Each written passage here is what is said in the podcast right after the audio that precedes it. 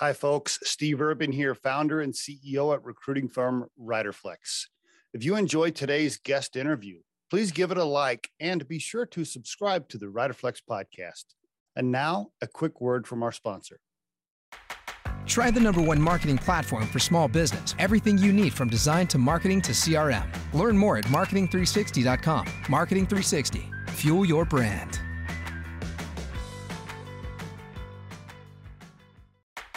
Try the number one marketing platform for small business. Everything you need from design to marketing to C R M. Learn more at marketing three sixty dot com. Marketing three sixty. Fuel your brand. Mark Watson on the Riderflex podcast. Man, look at that. Look at that nice hair you got at your age. I mean, how what, that looks like you're you're in your twenties. How do you do that? You know, it's funny you say that. I, I think my hairstyle is back to where I was a teenager when we were all in COVID lockdown and couldn't go get our hair cut. It kind of got longer. And my wife said, you know, I, I like it that way. And, and her friends told me they liked it that way too. So I just kind of kept it longer. I like it. I like but, it. but, but I, I'm heading to the, I'm headed to get my hair cut next week. Oh, okay. It looks good, man. I like it. I like it. Well, thanks for being on the show. Impressive career, obviously. Want to get into that, but first, tell me about Mark Watson growing up, parents, childhood, siblings. Give us a little background if you don't mind. Yeah, I grew up. Uh, I grew up in Texas, mainly in in San Antonio, in Houston. Okay, and, and we lived we lived at the time in probably the the most western suburb of Houston.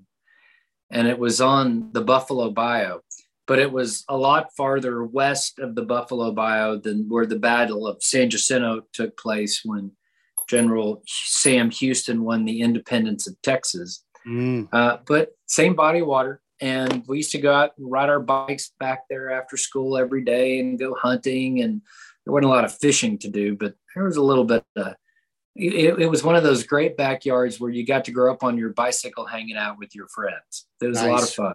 Nice. What'd your folks do? Well, uh, my dad was an was still still is, but but back then was was a, a serial entrepreneur. Sadly, he and my mother divorced when my sisters and I were were very young, and so mm-hmm. he stayed in San Antonio, and my my uh, my mother. Uh, moved the three of us to Houston where her parents lived. I and see. so I, I kind of grew up bouncing back and forth uh, between between the two places. I got you. And uh, your dad, did he start and sell businesses, flip businesses, still owns businesses now? And what, what kind of stuff did he buy or did he start?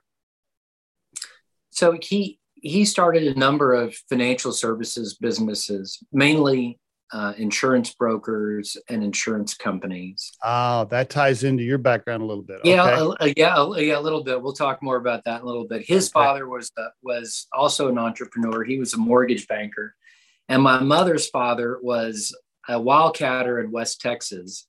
Oh, cool. So, uh, so I grew up with a bunch of entrepreneurs uh, as role models. It was kind of fun. Uh, that sounds fun. How about your mom? What did she do besides raise the The three kids? What, what, did she have a profession as well? No, that was that was her profession. Looking, looking at looking after us. I mean, she she she worked on the side a little bit, but mainly her, you know, her time was was raising raising her her aspiring children, of which I'm just following in the footsteps of my sisters. Uh, your dad's still alive. How about your mom? Yep, she is too. She just turned eighty and was on a cruise in the Caribbean for her eightieth birthday. So I, I think I like, she said she had fun and I, she sure sounded like it. That's pretty cool. Since they divorced young, did they both remarry or no? Uh, yes, yes, yes. We'll leave it at that. Okay. Sounds good. All right. And what kind of teenager were you? Were you straight A's? Were you like, okay, I'm at the library. I'm I'm at, I'm at church every Sunday. Or were, were, were you, were you a little wild? Where, where was Mark in there? I was at church on Sundays, but uh, I might've had a little fun before I got to church on Sunday. um, I, I, I was a hockey player growing up. Oh, I didn't Went know to that. a, a Jesuit, a Jesuit prep school. Um, and if you know any kids that went to Jesuit prep schools, we all tended to be a little extreme, uh, both in, in terms of academics, uh, sports, and extracurricular activities. uh, yeah, uh, any uh, were you ever arrested in there anywhere? Any any like call call dad from the sheriff's office? Anything fun? Um, I have no police record, and I'll leave it at that. Okay. I, I, I had, you know, I, I had fun growing up. And in, in addition to playing sports and going to school, I also had a job almost every year I was in high school. So mm. I didn't really have that much free time. And, and actually I had to work really hard uh, to manage my time. Gotcha. And uh, sounds like you were an outdoor, sounds like there was some hunting, some land. Are you still, do you live on a, some acreage now? Do you have a ranch farm, and do you do some hunting still? Uh, my family has, we have a, we have a ranch in the Texas Hill Country. Nice. And uh, actually my, my son is, is back in Texas for spring break. And as soon as we finish this podcast, he and I are headed out to the ranch. Nice. Okay. Very good. You got some A T Vs and horses and stuff. What else you got out there? Uh, we got a little bit of everything. It's, it, it's a fun place to be. It's kind of like it, it's, it's more like glamping than anything else, but it's, we got some African safari tents out there. We got an Airstream, got a running oh. river. Yeah. Okay. Uh, I didn't tell. Okay, I didn't tell you if you're a guest on the Riderflex podcast that that reserves a, a spot for me to come bring my camper down and hang out for a few days. I'll I'll send you a pin drop. And married, uh, kids. Uh, how about your own family? What's going on? You said you had a, you got a son in on spring break, so now you got one boy. What else you got going on there? We he's got two big sisters, and uh, one is in college. The other's headed there in a few months. And uh, my wife and I have been married for twenty-three years. Oh, congratulations. All right. Very good. Yeah. Is she is she hanging out with you today, or, or what's she doing? Uh, no, she's doing her job today. So she uh, oh. she's involved in a in a in a couple of philanthropies uh, uh-huh. here in Texas. And so she's that's what she's been doing all day today. Okay. Now, I like that office you're in. I know you got the blurred uh, background going on on Zoom, but I can tell you're in a nice library type office there. That's good. Yep. uh, that's true. I'm in my, I'm in my little, my little man cave. I like it, man. You do have, you definitely have the Texas accent going on too. I bet that goes over real well when you're back in New York during your, do you find yourself switching speeds, by the way, as soon as you land in New York? Do you pick it up a few notches and then slow down when you come back? Yes. I, I talk a lot faster. The accent goes away. And and that was having worked in New York for a long time when I was younger and being made fun of for my Texas. accent. Gotcha. Yeah. So you went to, you went to S M U first, right? Finance, I think. Is that right? Yep. Okay. Yeah. I actually I actually went to Notre Dame my freshman year, oh. and uh, thought I made straight A's before I left, by the way. But uh, I thought I I thought I would walk on to the Notre Dame hockey team. And what I discovered was that the best hockey player in Texas was not as good as the worst hockey player in Minnesota. Uh, if I can just kind of paint that picture of extremes. And so, and yeah, I, and so I you're like, oh, your dreams are crushed. You're like, oh my, okay. Yeah. And then you're like, this sucks. I'm not going to hang out here. I'm going to go back to Texas and go to school. Yeah. Well, it was more complicated than that, but I, let's just say that when I got to S M U, I had a lot more fun. I'll never forget, uh, my kid was uh, my youngest boy. My youngest son was a quarterback in high school, and we were a small town in Colorado. And, uh, you know, he was a star athlete here in town, very small town, right? And we, we thought he was all that until he got up to Division three football in college. And uh, I watched the first couple of days of tryouts, and I was like, oh, shit, okay, yeah, he has no chance. Yeah, you know, it's it's, it's funny. I, When I was, when I was in high school, my classmates were really smart, mm. and and then I got to college, both at Notre Dame and S M U, and I, it was pretty easy for me to hold my own. Okay. And then I got to law school. Yeah. And and it was like, oh my! And my eldest child just transferred to N Y U, and she was working on a paper last night and asking me to help her a little bit. And, and I said, what do you think? She goes, man, this is a whole different ball game than where I was before. I said, well, you wanted to go. And she's like, no. So she's enjoying it, right? But she's really had to dial it up uh, in intellectually. And so it's been, it was fun to to kind of help her last night. Did you want to be a lawyer? Did you want to practice law? Or you thought, no, it'll just be good to have the degree. What was the plan there? Oh, for sure. The latter. I, I don't, I, you know, some people are cut out to be lawyers. And a lot of the lawyers that have advised me over the years, they're just amazing. And they're what I think what makes them so amazing is their passion for the law. And I always had a passion for building businesses. Okay. But I thought that having a, I, I well, first of all, my undergraduate degree was in finance. Yeah. And most of my professors at S M U also taught M B A classes. And so I kind of felt like I was leaving there with an M B A. Okay. In hindsight, having spent a lot of time at the Harvard Business School, that might not have been true, but at the time it seemed like it. Mm-hmm. And so I thought, well, look, I already have some fundamental, fundamental understanding of business and finance, but I noticed all the people that I was working with in the summer. I worked for an energy company in the summer because I wanted to go in the oil business like my, my grandfather. And I realized that almost all the executives at this company had law degrees because you know, the, the energy industry, like most industries, are highly regulated. And so having some understanding of the legal framework that you're operating in really makes sense. And, mm-hmm. you know, fast forward ten, twenty years later, when I was building my business, I, there, you know, seldom, if ever, did I make a decision without talking to my C F O or my general counsel. Yep. Because every decision you make has a legal consequence. And so it just seemed like a really good idea. Now, what I didn't realize is that you don't learn critical thinking in, in a real way in law school. You learn it in an abstract or theoretical way. Mm. And, and so you actually have to get out and practice for a few years, which I did, before you can really get the benefit of your legal training. And I, I remember when I was in law school, I, th- this is when I knew it was time to leave, although I did graduate. Um, it, I was in a, I was in a business class, and the professor, I, I don't even remember the subject. I don't remember exactly the issue we were discussing, but I, I felt the need to put my hand up. And, you know, you always put your hand up in the classroom at your peril, because you presume everybody around you has a better answer. And I said, well, professor, I, that's wrong. And he goes, what do you mean that's wrong? He goes, in the real, I said, in the real world, we would never do it that way.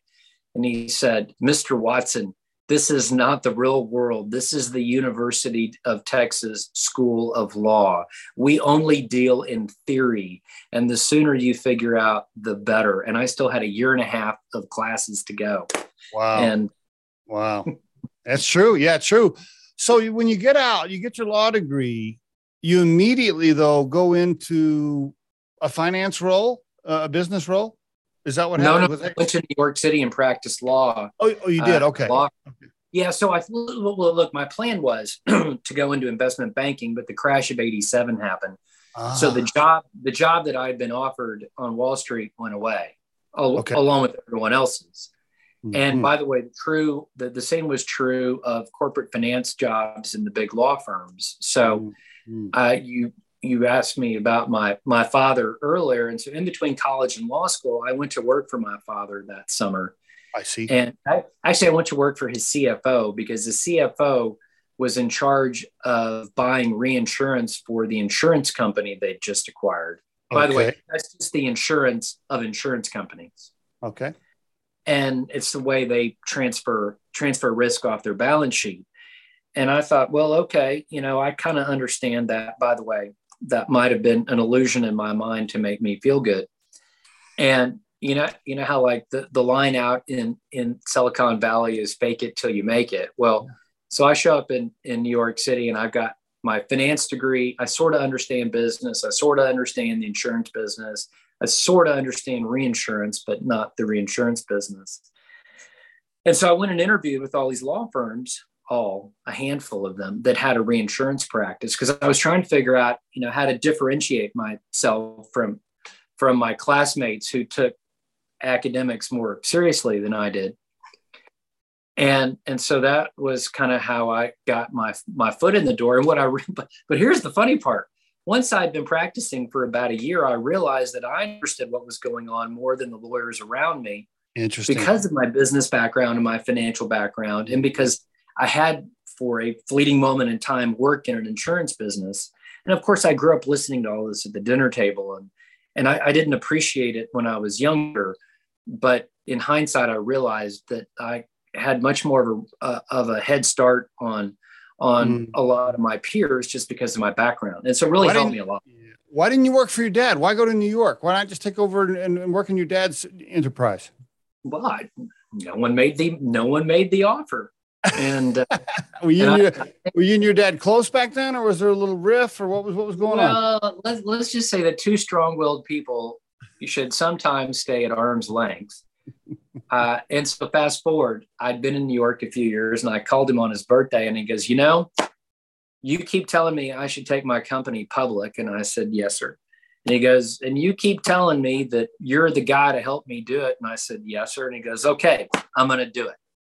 So why don't you come back to Texas? And I said, no, no, man, I'm very happy up here in New York. And, and, you know, I, I had a girlfriend, and by okay. the way, he, And he didn't like my girlfriend, so I think that might have had something to do with it. Okay. But, so you never, uh, so you didn't, so you didn't do it. You didn't come help him take it. No, public. I did. I did. Was that ti- was that Titan Holdings? That was Titan Holdings. Yeah. So I, I see. Came, I see. Yeah. So he's the other Mark Watson. I'm Mark Watson the third. He's Mark Watson Junior And uh, so I did. I came home and and I helped him take his company public. Okay. And then Congrats. and through a series through a series of acquisitions, we we. We really, gosh, we grew the company almost tenfold over a, a six-year period. Nice. And, and then we sold it um, to another larger uh, insurance group um, in uh, in the mid nineties. You didn't sell or it to Argo, not not to Argo. No, no, no. Yeah, no, completely separate. We sold to a company that was called S F and G. Okay. Which was then All acquired right. by a company called Saint Paul, which was then acquired by Travelers. uh, so ah, th- okay. th- that's called that's called business Pac-Man. I see. So, all right. So when you exit there, uh, your dad retires after that. He's done. That's right. Retires. Okay. And, and what do you and you and you take a couple of years off? You you're, you're like, I'm gonna chill for a year or so. Yeah. Well, I I um, yeah. It's funny. My colleagues on the board pulled me aside one day bef- just before we closed the deal, and they said, you know, it's kind of time for you to get serious about your girlfriend and go, you know, live your life somewhere. And I thought, oh, and uh, so there was no like, ride along, no, no ride along or drag package or whatever that's called. No, okay, no, no, no. I, I did stay for a year because I put most of the company together through okay. the M and A program, and so I agreed to stay for a year to kind of help the company figure out where everything was legally and plug oh. things in operationally. Gotcha. And so I kind of. You know, so I spent a year doing that, but but it it it took a lot of time, but it wasn't the eighty hours a week I was burning before. And I was racing my sailboat one one week, and one of the guys on the crew kind of put the shot on my girlfriend. I was like, "What's going on?" And she's like, "Well, he told me you'll never marry me," and I was like, "Oh, okay." Oh. and uh, I got off my rear end and did something about it. But, well, now uh, how did a, how did a, a landlocked Texas boy from San Antonio learn how to sail? Where'd that come from? Well, you know, everybody forgets Texas has a thousand miles of coastline. Well, that's true. Mexico. You're right. Yeah. and it, and and by the way, unless you're a sailor, you wouldn't know this, but it blows twenty knots every day.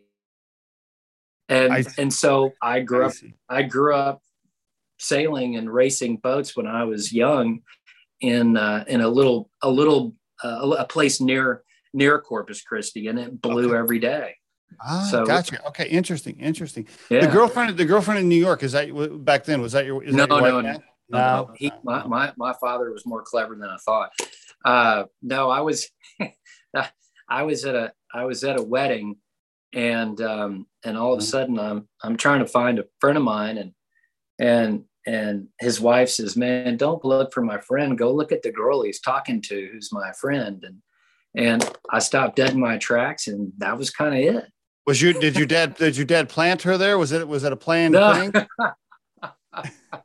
no, no, but okay. he, he does adore her. So. okay. All right. All right. So you made, so, so that happened quick. All right. Very, very good. All right. What does she do?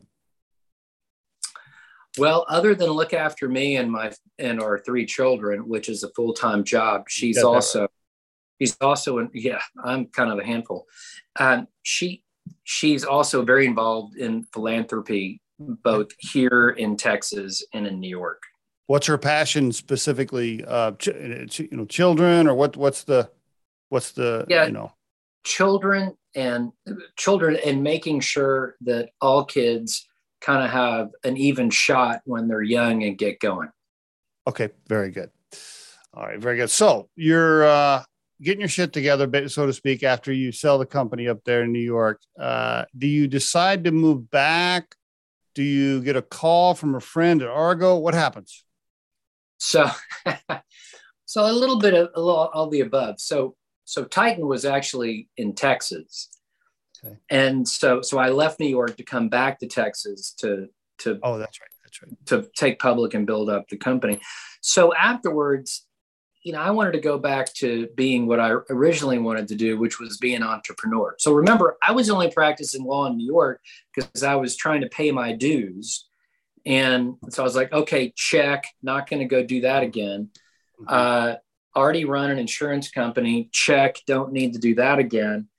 And so, you know, I'm now in my early thirties. And remember when you were in your early thirties and you were sure you knew everything?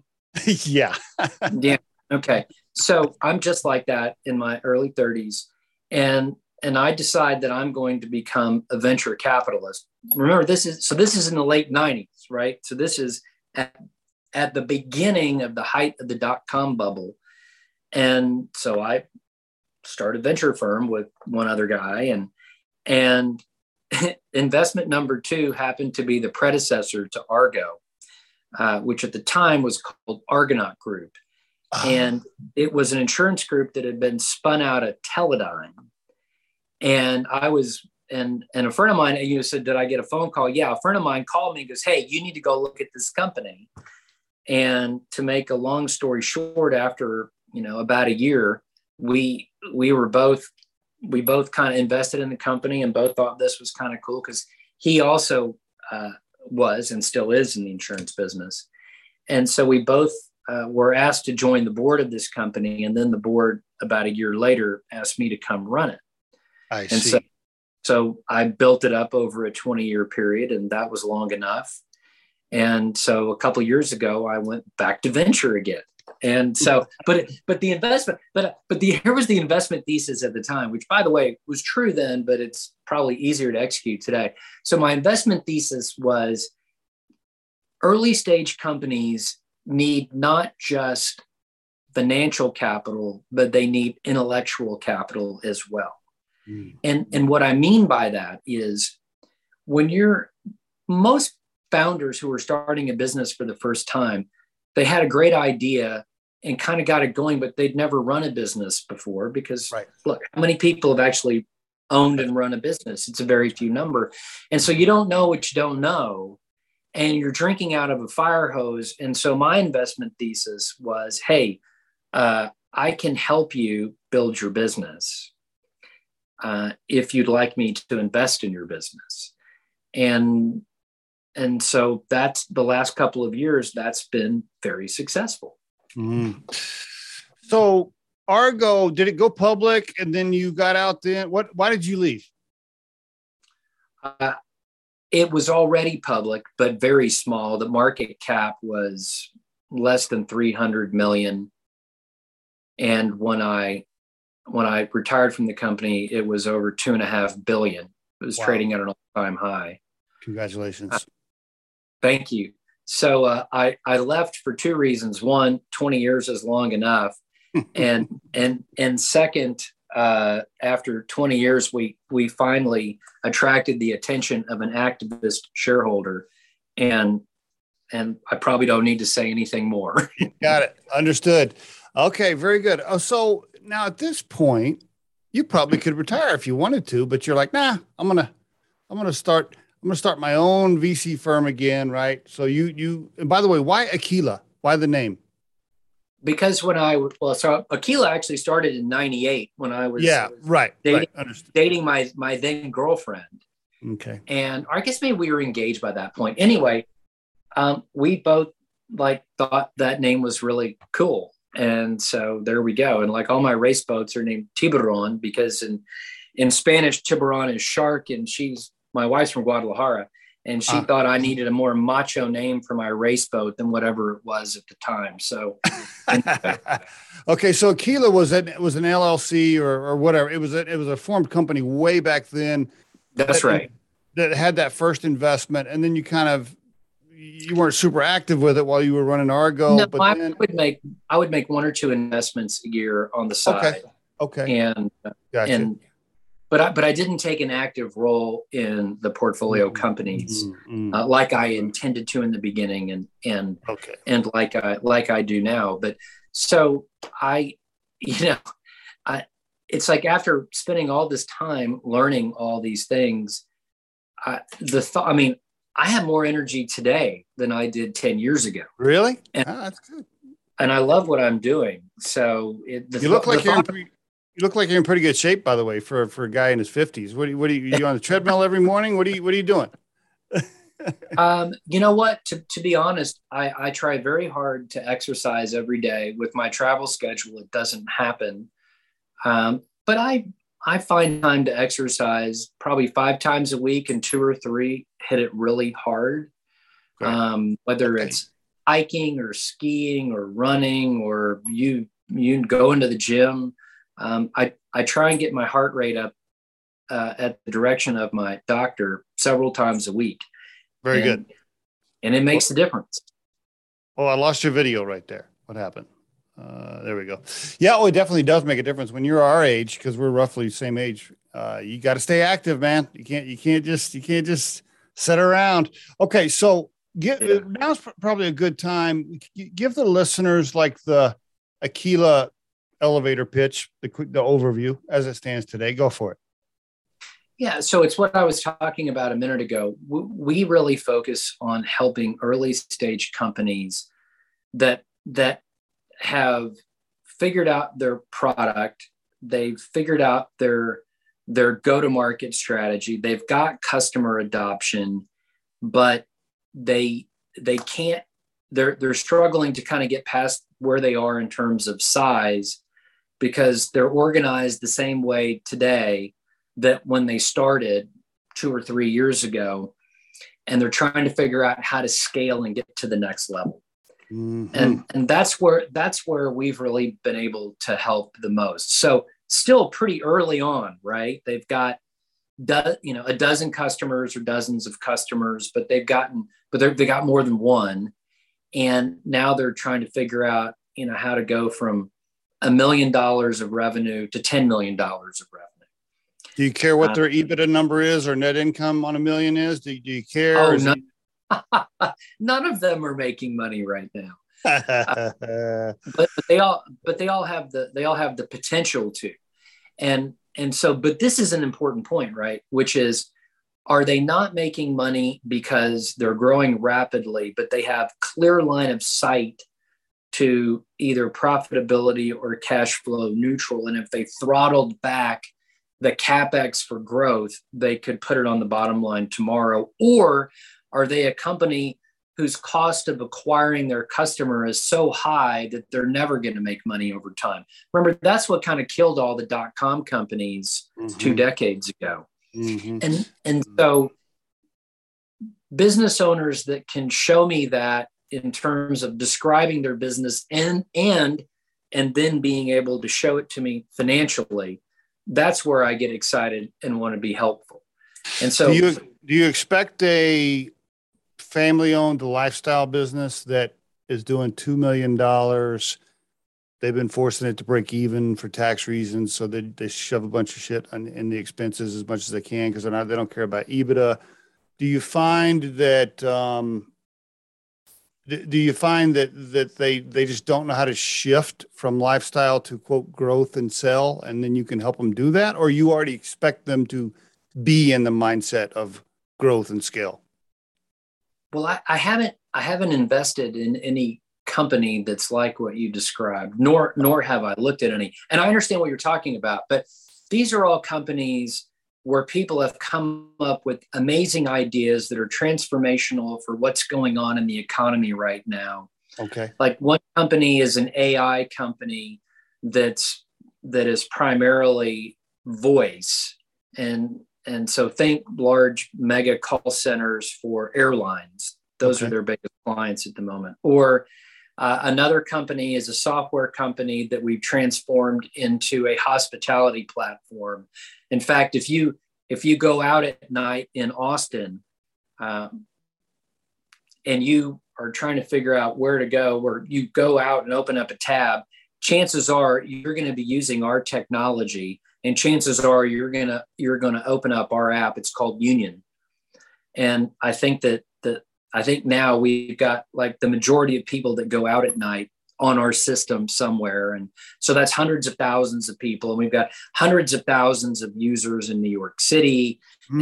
and half a dozen other cities are, are growing pretty quickly. So the, the businesses that I'm, that I, that we've gotten involved in, they're figuring out how to scale massively over a relatively short period of time, meaning years, not, not decades. I did so see, I did see C P G though. I'm, I'm sorry. I did see C P G though uh, mentioned in the in the. Yeah, yeah, that's true. That ironically, I think some of the more profitable investments I've made have been in in consumer products. Like you, the fastest growing part of the of the alcohol industry right now is what they call ready to drink drinks. Mm-hmm. You know, pop the co- pop the top and off you go. Mm-hmm. Uh, so we've invested in a company called Canteen Vodka in Austin, which oh. was. which was the first real vodka soda drink on the market. People think that? of White, people think of White Claw, but White Claw is actually not real vodka. It's it's a it's a uh, malt, and mm. so and it mm. tastes like that, right? And so we're we're not the only vodka soda in the can now, but but we were we were the first. By the way, would and, you invest? Would you invest in a rum ready to drink company? Well, I, I might look at a lot of ready-to-drink companies because they're. Uh, I, I have one. I have market, one. Okay, well, that market's exploding. All right, I have a friend uh, that sits on our advisory board here at Riderflex that uh, has a rum ready-to-drink uh, startup going on. I don't know if he's in a cash raise, but anyway, side topic, and I'll I'll I'll uh, talk to you afterwards. But uh, okay, very good. Uh, do you have? Are there prereq besides? Life-changing ideas and technology? Is it, um, what was it, a million to, to ten million? Is that right? Your roughly rough target on revenue? Yeah, well, what I was saying was, I, I think that we're really good at helping businesses grow their revenue from a million to ten million. Okay. By the way, we're also good at going from ten million to one hundred million as well. Okay, okay. Uh, that's a whole different mindset and a whole different playbook. Mm-hmm. And, and so, depending on, on your size and what your goals are, we may or may not have a playbook to help you get there, but chances are we do. Uh, and typically, do you invest in a controlling interest, or what percentage do you like to grab when you invest? No, we we want to take a big enough a big enough position that that we either have a board seat, or we're in the boardroom, or that the management team and the other investors think that we bring something to the table. We don't have a controlling position in, in any of the things that we do, but we have a meaningful position. So in smaller businesses, we, you know, our check size is hundreds of thousands of dollars. And as the companies grow, then our check sizes grow commensurately, and, and we'll write million dollar checks or two okay. million dollar checks. Okay. Is it still just you and your partner and your, your funds from you and him, or are you raising or, or so, so he, he exited long ago, and I have some other partners that have joined, joined since. Okay. Very good. All right. Sounds good. I appreciate you sharing all of that with me, by the way. And I want to ask you uh, some, some questions uh, aside from Aquila, but for, for everybody listening to the show, aquila capital partners dot com. Or you can find Mark Watson, Mark E. Watson the third on LinkedIn if you want to connect with him there as well. Um, let me ask you, so I know we could do a whole show on these, on each of these next several questions, but for this episode, maybe two or three quick bullet points. Biggest uh, pieces of advice, or maybe top three pieces of advice you would give to an aspiring entrepreneur that is about to pitch you, uh, somebody that's coming to meet you and pitch you. What do you, what do you want to tell that listener right now? Some of this will sound sound obvious, but it's worth saying anyway. Uh, number one, be passionate about your business.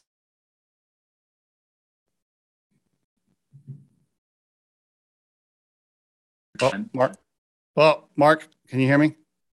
Yeah, sorry. Oh, oh, no, no, no. I'm going to make a note here for Brianna so she can edit that real quick, and then I'm going to ask. Okay. You, I'm going to ask you. That. Yeah, go ahead. Uh, Mark, real quick. Um, yeah, key pieces of advice for aspiring entrepreneurs with a good idea. They're doing about a million dollars, two million dollars, whatever. They they're coming to pitch you because they're trying to raise cash. What do you want to tell them right now? Uh, first, be passionate about your business. I realize that's say, stating the obvious, right? But be able to show it in how you spend your time, not just how you talk about it. Mm. Second, be really, really, really focused on who your customer is and what it is that they really want and need. So many businesses get started because they've built an amazing new product that no one wants to buy. Trust me, I've started some of those and I've invested in some of those. So focus on the customer, not the product. Okay? Mm, that's a good one. Yeah. Okay. But, but then now, now the, but, but then answer number three is going to be somewhat contradictory, which is make sure that the product that you do offer is amazing. And the service, let me say it again, the service that supports that product is amazing as well, because at the end of the day, that's how you're going to keep your customer. Mm. If you can't delight them through excellent service, you're going to lose your customer. Good stuff. How about this? I see this a lot because as a recruiting firm, that's our day job, right, at Riderflex. And so we see this. Right. And, and then I, I ran a couple of smaller companies myself, and I have a bunch of friends that own businesses. I see this all the time. Uh, original founders that are the C E Os that don't know when to get out of the way. They don't, they don't know when, they don't, they don't want to get out of the way. It's their baby, it's whatever. They know it all because they, they got it to two million dollars. So they think they're the smartest person on the planet all of a sudden. uh, w- what would you say to, or what advice would you give to a C E O listening on on when to know, when, when, when do you know that it's time to move out of the way? I guess that's the question. Well, you know, that that's really hard. You've heard the expression lead, follow, or get the hell out of the way. Yeah. Um, there's a lot of truth to that, but here, here's the, here's the reality. For businesses that are growing quickly, what happens almost always is that the business outgrows the founder and or the original team. Yes. And that's where we come in, not to run the thing, but to help the founder and the original founding team think through what their strengths and weaknesses are and how to bring in other people to support that. Mm-hmm. When I was building my company and it was growing very quickly, I was fortunate Uh, to have been introduced to one of the real business gurus, um, a man named Ram Charan. Ram is from India. He went to the Harvard Business School. He coached at the Harvard Business School, but he's most well known either for, you know, a dozen books that he's written. The most popular is called, and the first one is called Execution, that he wrote with Larry Bossidy. But he's also well known because he was Larry Bossidy's boss's advisor, Jack Welch, at G E. I see. And and so a lot of the things that have come out of G E came from Ram Charan. And, and he said to me, and again, this is going back twenty years now, he said, you realize that you have to reinvent your company every three or four years or you're going to get left behind. And I said, mm. yeah, I got that. He goes, mm. oh, good. Okay. He said, well, do you also realize that if you don't reinvent yourself every three or four years, you're going to get left behind? Mm. And I said, yeah, I think I get that. And so twenty years later, he still advises me on occasion, and we still talk about that story. But it's true, right? It, the reality is that the companies that are growing quickly almost always grow faster than the team supporting the company at that moment in time. Yes. And sometimes you have the luxury of replacing one role at a time. But in other instances where you're really going through hypergrowth, you may have to replace half the team every two years mm-hmm. because you've got to bring in new, new and different skills. And, and in the small business, you know, you've heard the expression jack of all trades, master of none, you know, or, well, we don't have titles in our company right now. We all yeah. just work together, right? Well, that's what you need. Okay. But then as the company gets bigger, then you've got to bring in more domain expertise. Now, yes. let me, now let me give you, let me give you the corollary to that. Imagine you're a small company growing quickly, and people do have to roll their sleeves up and do work themselves. They can't just manage the work of others. And then you parachute in a big company person into that environment that's ridden up the corporate escalator, and they're accustomed to presiding and getting paid. And for presiding, and then all of a sudden you go, hey man, we got to get this done. And they're like, I no, I don't do that. I'm like, what do you mean you don't do that? No, no, no, no. That's what I have a staff for. And I'm like, there is no staff. It's you. And every time, you know, I watch big company people come into smaller environments, they fail because they have all this knowledge, but they don't know how to apply it because they haven't actually done any work in years. And I don't mean that to be pejorative, right? I'm just saying that skills are very different at different, the skills requisite for a business change as the company evolves, and the companies that the, the, the founders or C E Os or boards of directors of those businesses that figure out how to keep the organizational structure or the evolution of the organizational structure moving at the same pace of the growth of the company, those are the ones who win. Yes. You can move too quickly, yes, or you can move too slowly. But if you get the cadence right, you have a chance to create real sustainable value. Couldn't agree more. And you're so right about the big company person going into small company. As a as a recruiting firm, I, rarely will I try and move a thirty-year executive from Coca-Cola into a startup, you know, for example. I just, it just, I've, it, it chances of it working are slim, slim. I'm not saying it never does, but it's hard. Yeah, very hard. And speaking of that, good segue. You've hired, interviewed thousands. I mean, you know, you've been leading people your whole life. Um, what is your secret sauce to interviewing somebody? What What is Mark's secret sauce to, to picking the right person? Having a process that leads to an outcome that allows you to really know the person that you're hiring, not just their skill sets, but what, what wire, how they're wired, what makes them tick, what mm-hmm. they're really passionate and motivated about, and figuring out whether that's a fit with your culture or not. And, and so often people look great on paper, and, and they can show well in the interview. And then after the first week, you're like, oh no, how did I miss that?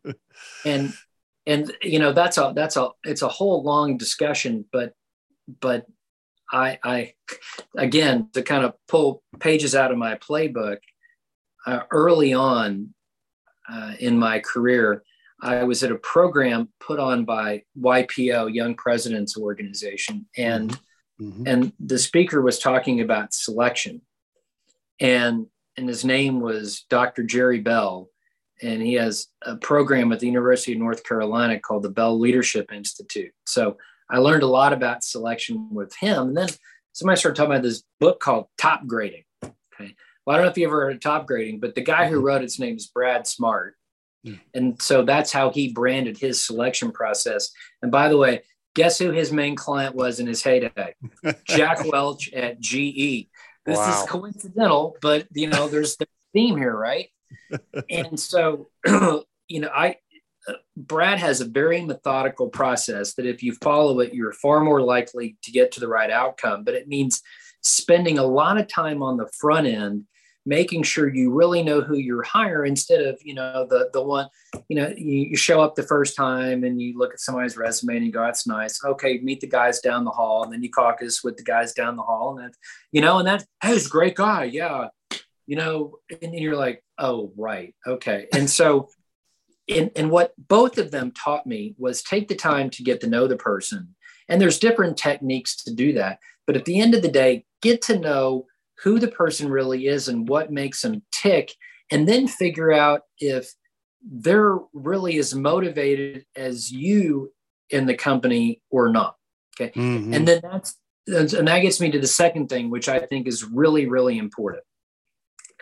If you're passionate about your business and you're trying to take it to the next level, and, or you're serious about delighting your customers, you have to make sure that when your employees come to work, that's the most important thing. And that's really, really hard to find today. Mm, it because is. In this generation of snowflakes, that that doesn't come first, right? right you know, right. peace, yep. love, intergalactic utopia, working three days a week. You know, how can you be passionate about your customers if you're not there to serve them? And so there's this, and so you've really got to make sure that the people that you hire are just as aligned with you about delighting the customer, or are they just doing it as a job so that they can then do something else? By the way, there's nothing wrong with that, right? But if you're, but if you're passionate about your business and you want your employees to be, then that's, you've really got to select for that in the beginning. And so often, people are just desperate to fill seats, and it ends up backfiring. Yes. um, be, because you you end up with people that aren't as aligned with you in in where you're going. I mean, I was being a bit cheeky a second ago, but actually probably factually correct. Oh, te- definitely. And, and so it's just hard to get that alignment today. Um, mm-hmm. When, yeah, I mean, I, I think that a lot of people forget that we're in the business to serve our clients. The business isn't in business to serve our employees. Ooh, good one. Great. You know, I just want to. I'm going to get canceled for that, by the way. I said that one day, and right. my kids felt I was going to get canceled for saying that. But I said, no, no, you don't understand. You don't understand. We, yeah, yeah. The Constitution called free speech, and they're like, well, you can say anything you want, but the media companies don't pay attention to that. I want to ask you three things here on the, what you just said. Great stuff, by the way. First, um, I am in full agreement that you have to hire people for a culture fit, especially in small to mid-sized companies. I think it's ultra critical. You know, for the listeners, I just want to, you know, really highlight what Mark said. It, I, it doesn't matter if the skill set is one thing, right? The skill set gets them in the door to speak with you if they're if they have the right, right experience right. and they can do the job. But then you got to make sure that they match the culture, and that the people are going to get along and play nice together in the sandbox, or it's not going to work. And I, I've had people on the podcast that have said, oh, culture doesn't matter. We should just be, I'm like, I'm like, I'm like uh, yeah, it does. uh, it really does. Um, the other thing I wanted to say really quick is, you know, I'm all for downtime. Sure. I'm, and I live in Colorado, and I, I like to get in my Jeep and go to the mountains on weekends and, and, and do my thing. But let me tell you that I'm always telling people that does not happen unless somebody is busting their ass, working really hard when they're supposed to, to allow that time off. And yeah, we got some people now with this attitude, like money is just going to fall out of the sky and, and, and everybody just gets, no, it doesn't work that way. And I've told my team this the same way. I'm like, culture is great. We want to have fun. I want it to be a fun, casual culture. We want to have, you know, you want to do the donuts in the con- conference room and all these little cool things. That's all great, as long as we're making money and serving the customer.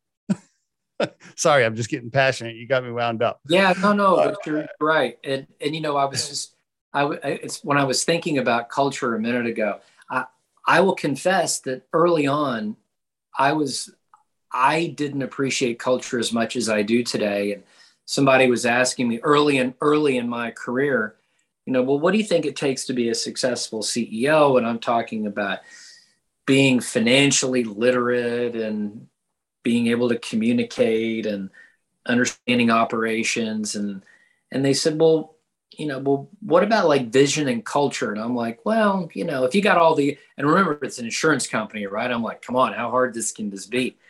And, and, you know, it's funny. I look back over time and what actually matters the most is having a vision, knowing where you want to go, being able to clearly articulate where it is that you're going, why you're going there, and then talk about how you're going to get there once people understand, you know, what the goal is. And and the second thing is is culture, right? You know, we're all together, you know, in the office more than we are at home. And so right. It's really, really important that we all click. You could, yeah, I couldn't agree more.